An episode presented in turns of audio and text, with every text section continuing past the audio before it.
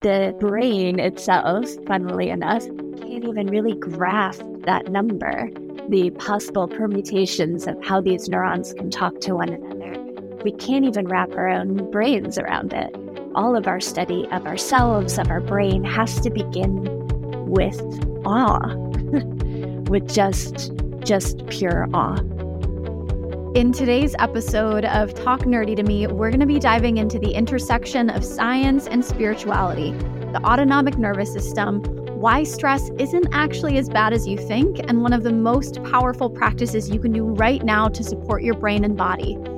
Today, I'm talking with Kristin Leal, a teacher, lecturer, and body worker who travels the world with her MetaAnatomy trainings, passionately sharing about the miracle of the human body and the liberating potential of movement and stillness. Kristin has nearly 30 years of teaching experience under her belt and has graduated thousands of teachers through her own 200 and 300 hour teacher trainings, along with working for in person and virtual yoga teacher trainings around the world. Kristin is a master at infusing science with poetry and breaking it down into relevant, relatable, bite sized, and digestible pieces. So I am so excited to share this conversation with you. So, in addition to being a brilliant teacher and a phenomenal author, what I did not mention in Kristin's introduction earlier is that she's actually one of the very first people that introduced me to my love of the human brain and nervous system. So, Kristin was one of the lead teacher trainers in the very first yoga teacher training that I took 10 years ago in 2013 in New York City. And in addition to me being super excited about you sharing your wisdom with listeners here, Kristin, there's also a piece of me that really, really selfishly is just super stoked to be in the role of a, a, student with you and get to experience your teaching again. So I'm really excited to have you on here today. Thank you for having me. It's a real pleasure to see you again. I can't believe it's been 10 years. I know. It's been wild. a lot's happened, a lot's changed. A lot has changed, yeah. Mm-hmm. A whole pandemic, both of us moving to totally different countries.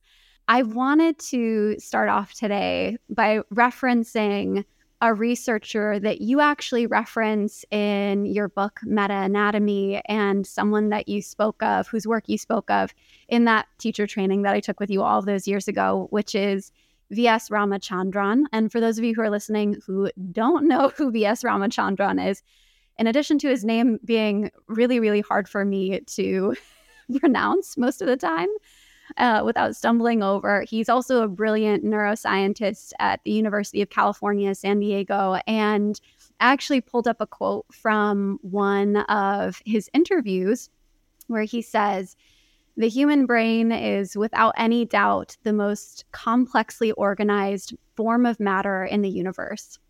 The brain is made up of 100 billion nerve cells or neurons. And someone has calculated that the number of possible permutations and combinations of brain activity exceeds the number of elementary particles in the universe. And this gives you some idea of the staggering complexity one is faced with in trying to understand the functions of this mysterious organ. So the question is, how do you even begin? And that was a question that I was encountering when thinking about what I could possibly pick your brain on today. Like, how do we even begin? And I think that the best place to start would honestly be just learning a little bit more about where your fascination and curiosity and love of the human brain and nervous system and body was initiated.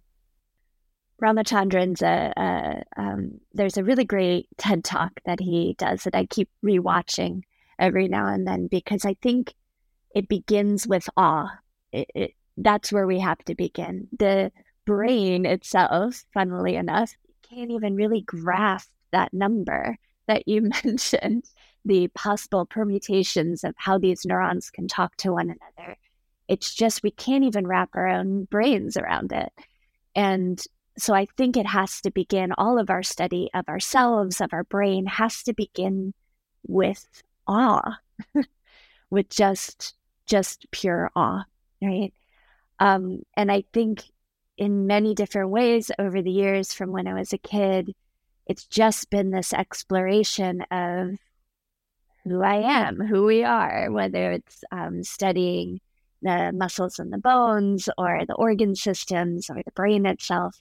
Um, it's just this fascination, this curiosity of of how, of why, of um, of what we're made of, why we're here. Um, I think that's just always been intriguing to me. Um, my friend and I used to do. I can't. I hesitate even mentioning this because it does make me sound like a serial killer. So please just know that I'm a very boring person and I'm not a serial killer. And uh, my friend and I, for some reason, we would come across, we would uh, walk through forest or we'd walk through the lands and we'd find animals that had passed away of natural causes or other animals. And we would just be really fascinated with them and we'd do little autopsies. and we would try to learn and we would have books and we would try to see like, you know, what organ we were looking at and um, and so it's always just been like a really, it's just a fascination, right? I think starting from the physical, and then as I moved through the world, turning more into, you know, wanting to know about my mind or wanting to know about something more subtle about myself or my own experience or others of how we move through this world, you know, why we're here. So I think it's just that it, it always starts with just awe and just all of, of these vehicles that we have and, and this opportunity that we're given. Thank you so much for your willingness to share with us where your beginnings were and also that you're not yeah and that you're not a serial killer i think you know something that's always just enraptured me in terms of your teaching is how poetic it always is and how deeply spiritual it is. And I think that that's something that is honestly missing and for at times really appropriate reasons within the scientific community because science needs to be objective and when you're teaching and you're facilitating and it sounds like in your own personal experience there's always been this infusion of so much wonder and mystery and awe. And that's a similar experience that I've had. I remember being, you know, in school in my microbiology classes years after taking that teacher training with you and learning about how DNA unravels itself and duplicates and then zips itself back up again. And I'm in a room full of, well, honestly, mostly men. There were mostly men in my program who are just vigorously taking notes. And I'm sitting there with tears welling up in my eyes because it's such a freaking miracle what our bodies and our nervous systems are capable of doing and the innate intelligence that I think has to be there in order for us to be here doing what we're doing, having this conversation, functioning in the world, doing autopsies. on dead creatures. There there's so much magic in it for me at least. So I'm curious for you. It sounds like your curiosity was the thing that catalyzed you into studying anatomy a little bit more. When did the more deeply spiritual piece come along? I think when I moved to New York, I was um, 17, I think, when I moved to New York and got introduced to Jivamukti yoga uh, school that started talking about these philosophy books, for lack of a better word, this this kind of study of capital Y yoga, like the big practices of yoga. And uh, and they talked about the energy body and all of these different things that at first being someone who maybe leaned more towards science and the objective nature of things and and the physical, it introduced me to, to these other ways of experiencing yourself you know, beyond what I call the meat suit, right? So, you know, there's this great quote by Neil deGrasse Tyson, I believe. Um, and it says, scientists are trying to take a photo of it. Mystics are trying to feel it. And so we're, we're trying to get to the same place, the study of ourselves, the study of the world around us, the study of our interactions. We're just going about it from either the trying to photograph it or trying to feel it. And I think both ways are beautiful and both ways are valid. And I think one without the other is an incomplete picture. So I really like to study these different, like the experiential body, the energetic body. And for that, you need poetry, you need metaphor, you need you need something besides a CAT scan or a a blood test, you know, to discover and to talk about and to share these bigger concepts of of what it's like to be in this meat suit and what it's like to be in love and what it's like to you know, um, move your body and what you're feeling when you do that. And, you know, we need, we need poetry for that. The, the CAT scan doesn't do it. Uh, it doesn't give it a full picture. Absolutely. I'm curious how your relationship with your own meat suit has changed over the course of over 30 years of studying and teaching within these two or we could argue just one singular field of the energetic and physical body. Yeah. The body is in constant flux. There's mm-hmm. constant cycles of change. And so as I age, that becomes more obvious and it becomes a more uh, felt experience than just something intellectual. Like I, I always knew my body would age. I always knew my my experience would change. But going through that, it's it's a trip. and you know, just recently, you know, my my practice was very physical and I got great joy. I used to be a dancer when I was younger. Got great joy out of the physicality and the challenge and the aesthetic. And then that wanes a little bit when you start to discover the more subtle aspects of yoga or the more subtle aspects of life. There's a little bit of a putting the physicality maybe aside or or um, honoring something else about yourself. And then just recently i started dancing again at you know almost 50 i started you know taking dance classes again and i don't actually know how to talk about it quite yet because it's a bit new but it's reintroduced me to this physicality, this love of the, a re-honoring of the meat suit and and the ability and the potential of it, even though it's vastly different than when I was 20, it's still quite sacred. It's still quite powerful, albeit different. That's so beautiful. I think that that might be a working name for this podcast episode, actually, is re honoring the meat suit. Also, super curious, just personally, what kind of dance classes you've been taking again? Yeah, so I started ballet and contemporary. I used to be a um, modern dance, uh, modern dancer when I first moved to New York, and so I started retaking some ballet classes here in London and some modern dance classes, um, and just loving it. that is amazing and so fun. So, pivoting in a, a slightly different direction beyond your personal journey, your personal experience, I mentioned this before, but you're also a phenomenal teacher and you've had a lot of years teaching under your belt. So, I'm super curious what your observations have been from a teacher's perspective, just in the way the nervous systems of your students have changed over the years and some of the issues that we're all collectively facing right now, be it in terms of shortened attention span or heightened levels of stress and anxiety.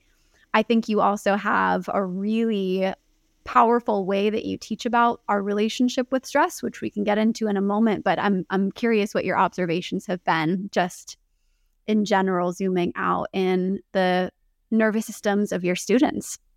Yeah. I mean, just like what you said, the attention span is different, I think in large part to our technology, which has brought us, of course, amazing ability to talk to one another across the ocean and to have conversations and to reach more people, which is really beautiful and exciting and necessary, I think, for our evolution. And there's a cost to that. And a lot of that is our ability to focus and our ability to sit still and to we're bombarded with so much information from so many different sources to be able to discern is something that that I think is is lacking or could be strengthened. One of my teachers says uh, yoga is the sharpening of the sword of discernment. Um, and I think to become discerning, uh, to not believe everything that we think, to not just bounce from event to event or information piece to information piece, to be able to bring in more opinions and to and to see things from many different perspectives. I think all of that is um, we're struggling with that at the moment. Also, because of the pandemic, quite obviously, we're just so darn tired. we are burnt out and tired and defaulting to whatever our patterns are because we're too tired to, we don't have the resources internally to change those patterns. Right? If you're exhausted, it's easier to go on the default programming than to work with anything different or to change or to grow or to evolve. We're just in survival mode still. So I've seen that in myself and I've seen that in students over the last three or four or five or decade. It's a challenge and it's it's definitely changed the way I practice myself and and changed the way I that I'm teaching. Because I just think we need different things now than we did 20 years ago.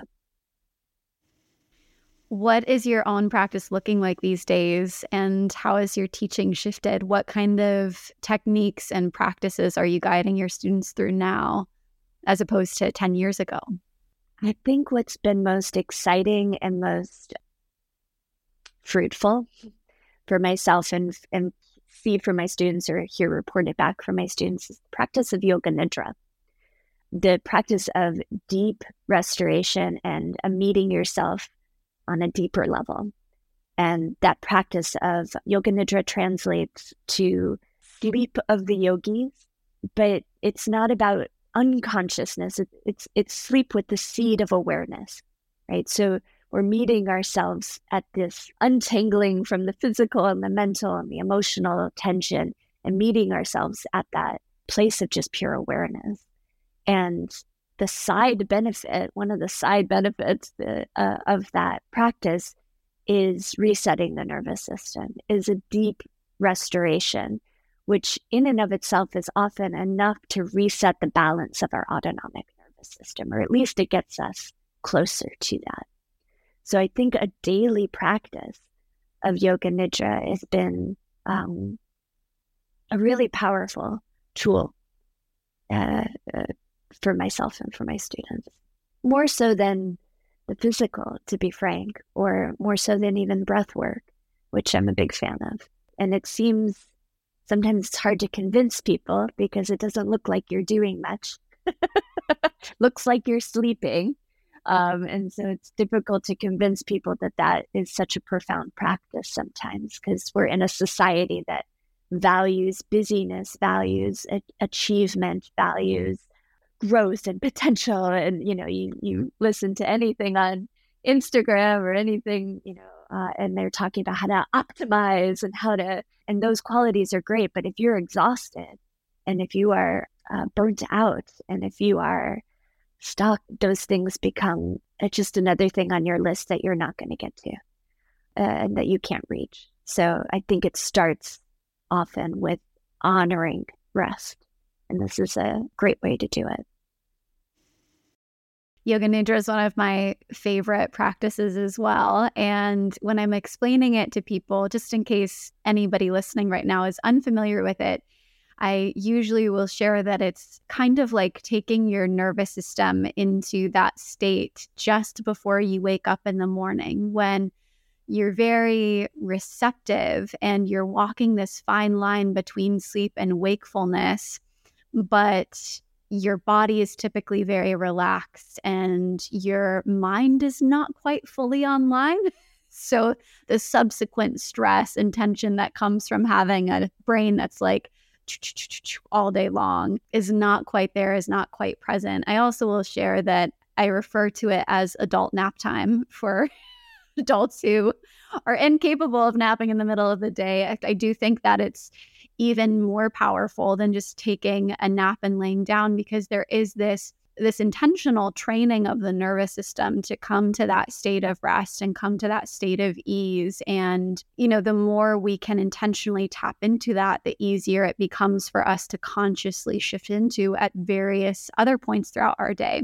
Something that i've been witnessing in my own students and clients is that the ones who can drop in drop in and they're obsessed but I also am noticing, especially now post pandemic, that there is almost this barrier to entry when certain individuals are in such a heightened state of anxiety or stress, laying down on their backs with the intention to be still and quiet can feel even more distressing. And I think in those situations, at least the recommendation that I give is to do a little bit of movement first or a little bit of breath work first as a way to coax nervous system into a feeling of enough safety that laying down and, and being more still can feel accessible. I think that where you started there of explaining yoga nidra as that kind of hovering in that space right before you wake up, that dreamy state. But that state where I'm not yet, I'm not Kristin yet. I'm not a wife. I'm not um, a cat parent. I'm not a yoga teacher. I'm not a um, person with patterns or a person with, you know, strengths and weaknesses and a person with a to do list. I'm just that seed of awareness. I don't have any of those labels yet or those attributes yet. And so I think that that's kind of the power of the practice is it's that reintroduction to that place that doesn't have the struggles or the the to-do list or the labels or the attributes and and that place is a very powerful place to know so that when you are awake when you are moving in through life you have this reference back to that part of you and there's like a, a pause that you can create between you know something happening in the external world and something reactively happening in you or that ability to want to try to catch it and hold it tightly or push it away. There's a little bit of um, a relaxation in that when you know yourself to be distinct from those events. And i think giving people the permission to tap into these practices in a way that suits them. So if you're working with a lot of trauma or a lot of struggle with being still or laying on your back or you know to set yourself up for success to sit in a chair you can do these practices. It doesn't have to be on a yoga mat in bali with beautiful birds singing in the background. And you know there's going to be a motorcycle that goes by. There's going to be a cat that wants your attention or a child or but you just try to set yourself up for success, laying on your side or sitting in a chair or doing a five minute introduction or a 10 minute introduction and to let it not be perfect. I always like to tell students and remind myself that you don't have to see Krishna or Jesus or Buddha eh, eh, or angels in these practices for them to be powerful right? For them to have real physiological change in your body, real spiritual change in your body, you don't need to have, you know, these angels singing to signal to you that it's worked. The attempt alone at these practices can be powerful physiologically and also just, uh, let's say, spiritually. It, just attempting these practices. Um, and I think that's a powerful thing to remind ourselves of there's no perfect way to practice. Absolutely.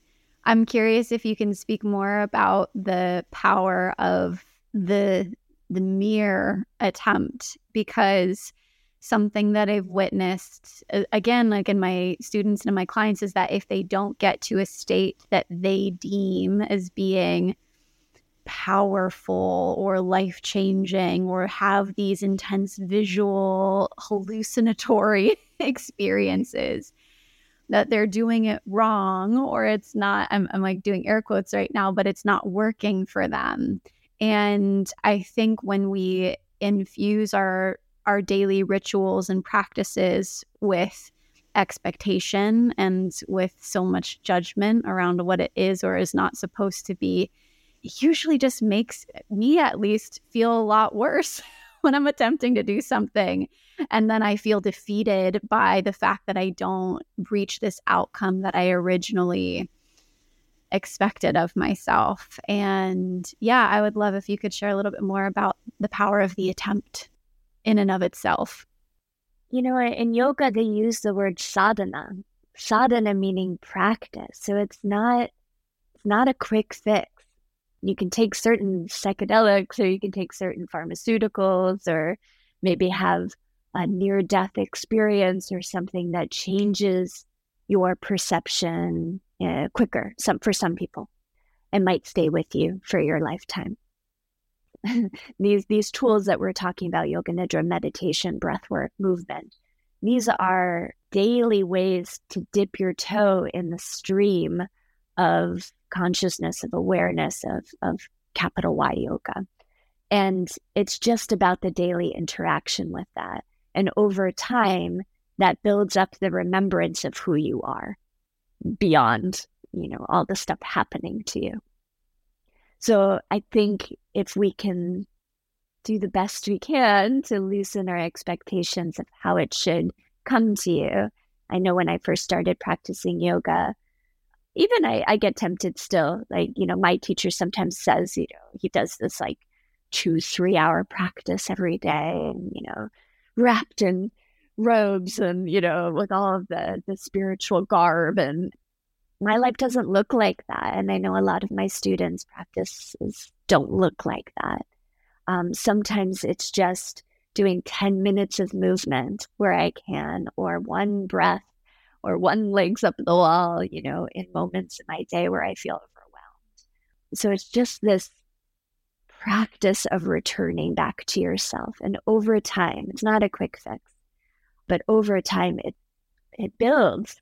I've heard like if you keep money in the bank, it accrues interest. I, I have not tested that theory out, but I've heard from other people. And so it's kind of like that. You're putting money in the bank over time these little moments add up to this remembrance of who you are.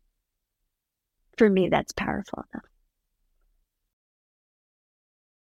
Likewise, on a slightly different note, I know the big picture theme of this teaching today is that we need parasympathetic right now, that we're we're kind of living in a culture that is chronically deprived of access to more parasympathetic states of nervous system innervation. And if you're listening right now and you have no idea what the hell that means, what we could say is accessing the body's relaxation response as opposed to fight, flight, freeze, fawn, stress response.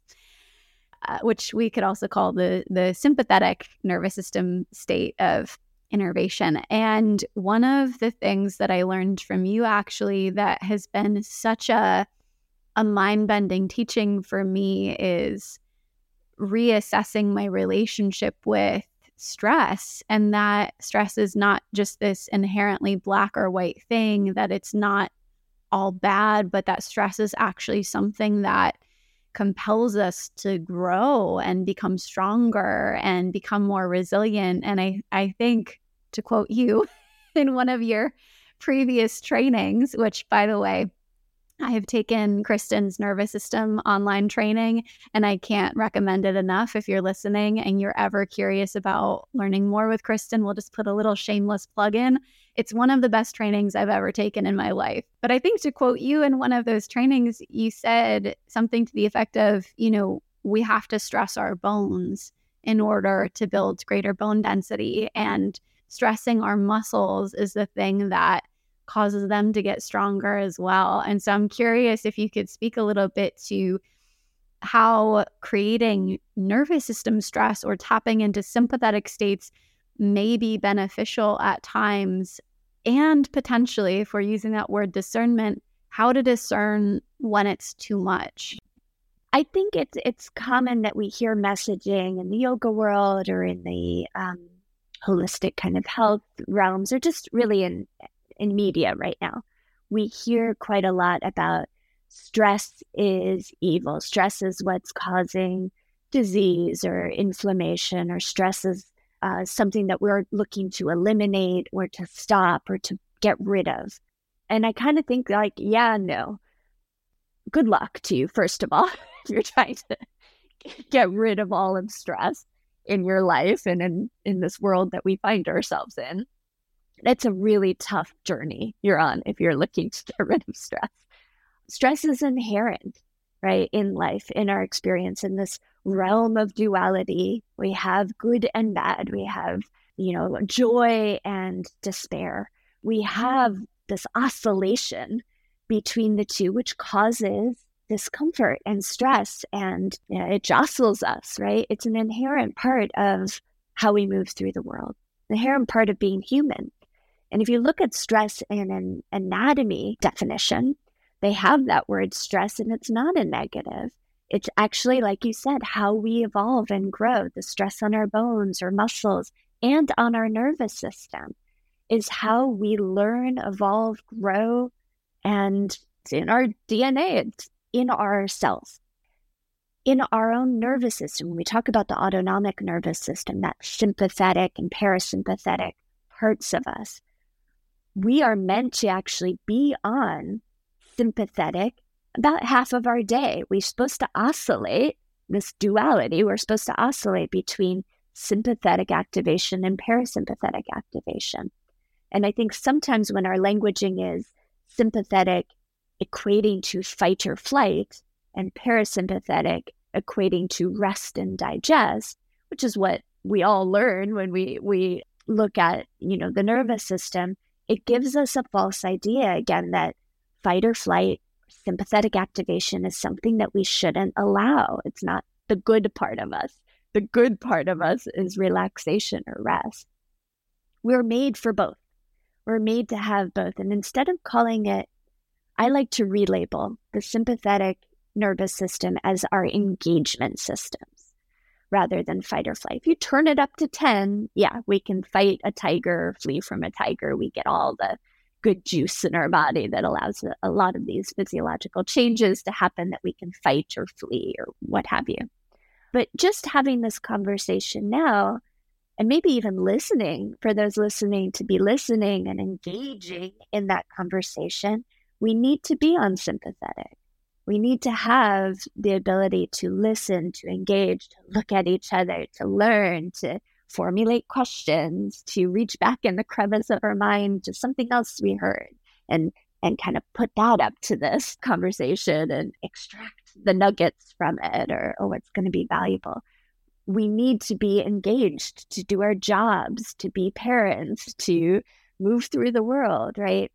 The engagement part of us is equally important as the rest, repair, digest part of us, equally valuable just so happens that we tend to overactivate or overvalue um, one more than the other.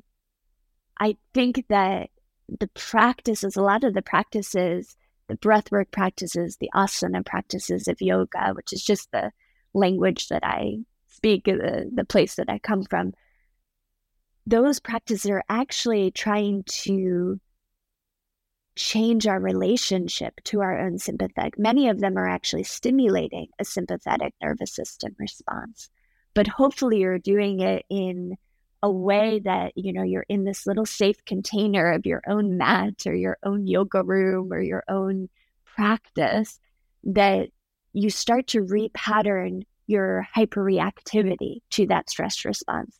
So every time you have a stressor in your day, which is going to happen, a hundred times, 200 times, 500 times in your day, instead of revving it up to 10 as if a tiger's coming after you, you have the ability to go pause, see it as somehow distinct from you. You have that remembrance of who you are, distinct from it, to go, mm-hmm, what's the reality of the situation? Let's see, how is it changing my breath? How is it changing my posture? What is happening in my mind right now? you have that little half second pause that you can choose differently. You can choose to not you know, sometimes you need anger. It's it's not a bad response, but you can choose is that necessary in this moment? Or is this just your boss wanted you to write one email and it's five o'clock and you want to go home and okay, it's not I don't need to like throw the computer across the room or I don't need to swallow it and then yell at my kids later. I can take a deep breath and I can see this for what it is. Actually, only take me a minute, no problem, and move on with your day, not hold it uh, all night long or not hold it 10 years long. Move through it a little bit more elegantly, a little bit more efficiently. And I think that's really the power of these practices to reframe our relationship to stress, uh, to see it for what it is, an inherent part of us and a part we can get more masterful of.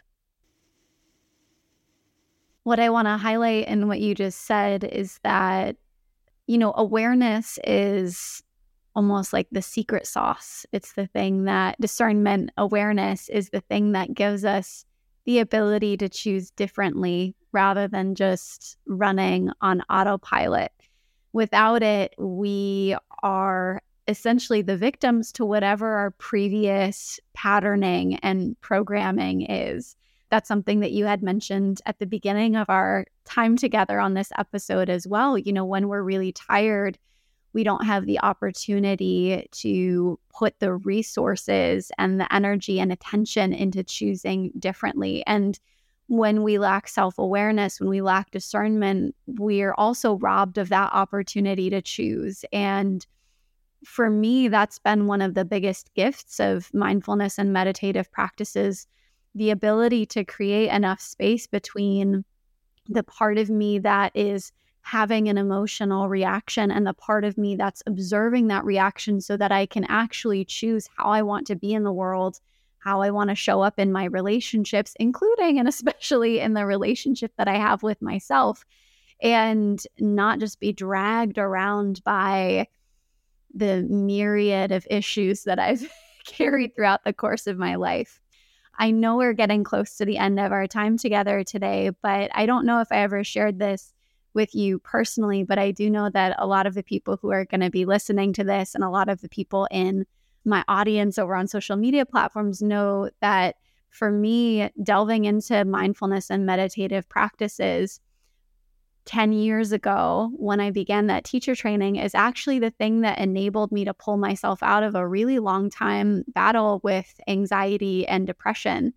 And learning from you and learning about the incredible power that each one of us has to facilitate change when we can foster enough self awareness and discernment it really did dramatically change my life and has made it such an infinitely more pleasant experience for me being in this meat suit with all of the shit and all of the programming and all of the and all of the patterns and stuff that I carry. But it really has changed my life tremendously and I, I can't thank you enough for that.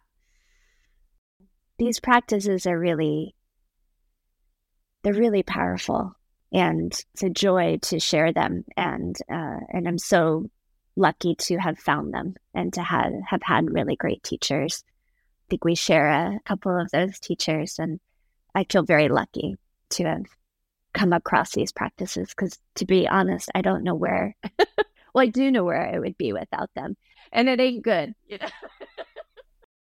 Maybe the autopsy of dead animals would have gone down an even darker. Would have gone a different word. like path. yeah. But but I mean, especially I, I think I saw it over the last, you know, a few years with the pandemic. Obviously this was a extremely challenging time for all of us, most of us, and, and in different ways. And I don't know what I personally would have done if I didn't have the resources of these practices. Wasn't an easy road, but I think it would have been far more tumultuous. So so I'm I'm I'm thankful for my teachers that have shared them with me. Likewise, one of them being you. And I would love to close out our time together just by asking you where listeners, of course, all this information is going to be in the show notes. So if you're listening right now, go to the show notes. You will have exact links to all of this information. But where is the best place for people to learn more about what you're doing and what you're offering right now? Well, just thank you. Thank you for giving me the opportunity to see your face. I know this podcast is probably just audio, but just to be able to see your face and to, to see how you're doing. And um, thank you for having me and being able to talk about the nervous system is my great nerdy pleasure. So, um, thank you for giving me that opportunity. And if anyone is interested and wants to look a little bit deeper into the nervous system, uh, you can go to my website, which is just my name, kristinleal.com. And it has all of my live events or online courses. I'm also, depending on when this comes out, there's a Let's Go to Vegas workshop talking about the vagus nerve, which is April 22nd, but the recording will also be available if you can't join us live. And for those that want to do the online nervous system course, I have a 20 hour online MetaAnatomy of the nervous system. I'm happy to give your listeners uh, 20% off if you enter in the code Talk Nerdy to me. That's going to be available to your listeners if they want to do that course. Um, and I also have a book called MetaAnatomy that has some information on the meat suit, on the nervous system, um, and also on the energetic and therapeutic maps of the body. So, if anyone wants to get nerdy with me, there it is. oh, thank you so much, Kristin. I'll probably be at your Vegas Nerve workshop and yeah again i can't recommend the the nervous system course enough and thank you so much for your generous discount. I seriously if you're listening you need to take that course and anything else that you can take with kristin. I'll also mention that i i was required to read her book MetaAnatomy as a requisite for the teacher training program that i took 10 years ago and it was the most enjoyable, delightful, required reading that I've ever had to do. I, at this point in my life, it's honestly the kind of reading that I do for pleasure. And so I'll just give the little disclaimer that the level of poeticism that Kristin brought to this episode is the same way that she writes. So this is not just going to be a book that you're sitting through and kind of like beating your head against the pages trying to figure out what anything means. she does a really masterful job making it easy to understand and relevant and relatable. And I know that that's probably what listeners got from the podcast today as well. So thank you so much, Kristin. It's been such a joy, and I so appreciate you taking the time to talk nerdy to me. I appreciate you. Thank you. If you loved this episode, help us get it into the ears of more listeners like you by leaving a five star review and subscribing on whatever platform you're listening on. When you share this episode on Instagram and tag me at Alex underscore Nashton for the month of June 2023, you'll be entered into a giveaway for the chance to win a 90 minute long coaching call with me. Each episode that you share and tag me in will lead to one entry, which means that you can share them all. This podcast, baby, is a labor of love for me. I'm not making any money on it. I just want to help get this life changing and helpful information into as many brains as humanly possible. Last but not least, I want to thank Adam Russell for tirelessly supporting me physically and emotionally in the creation of this podcast.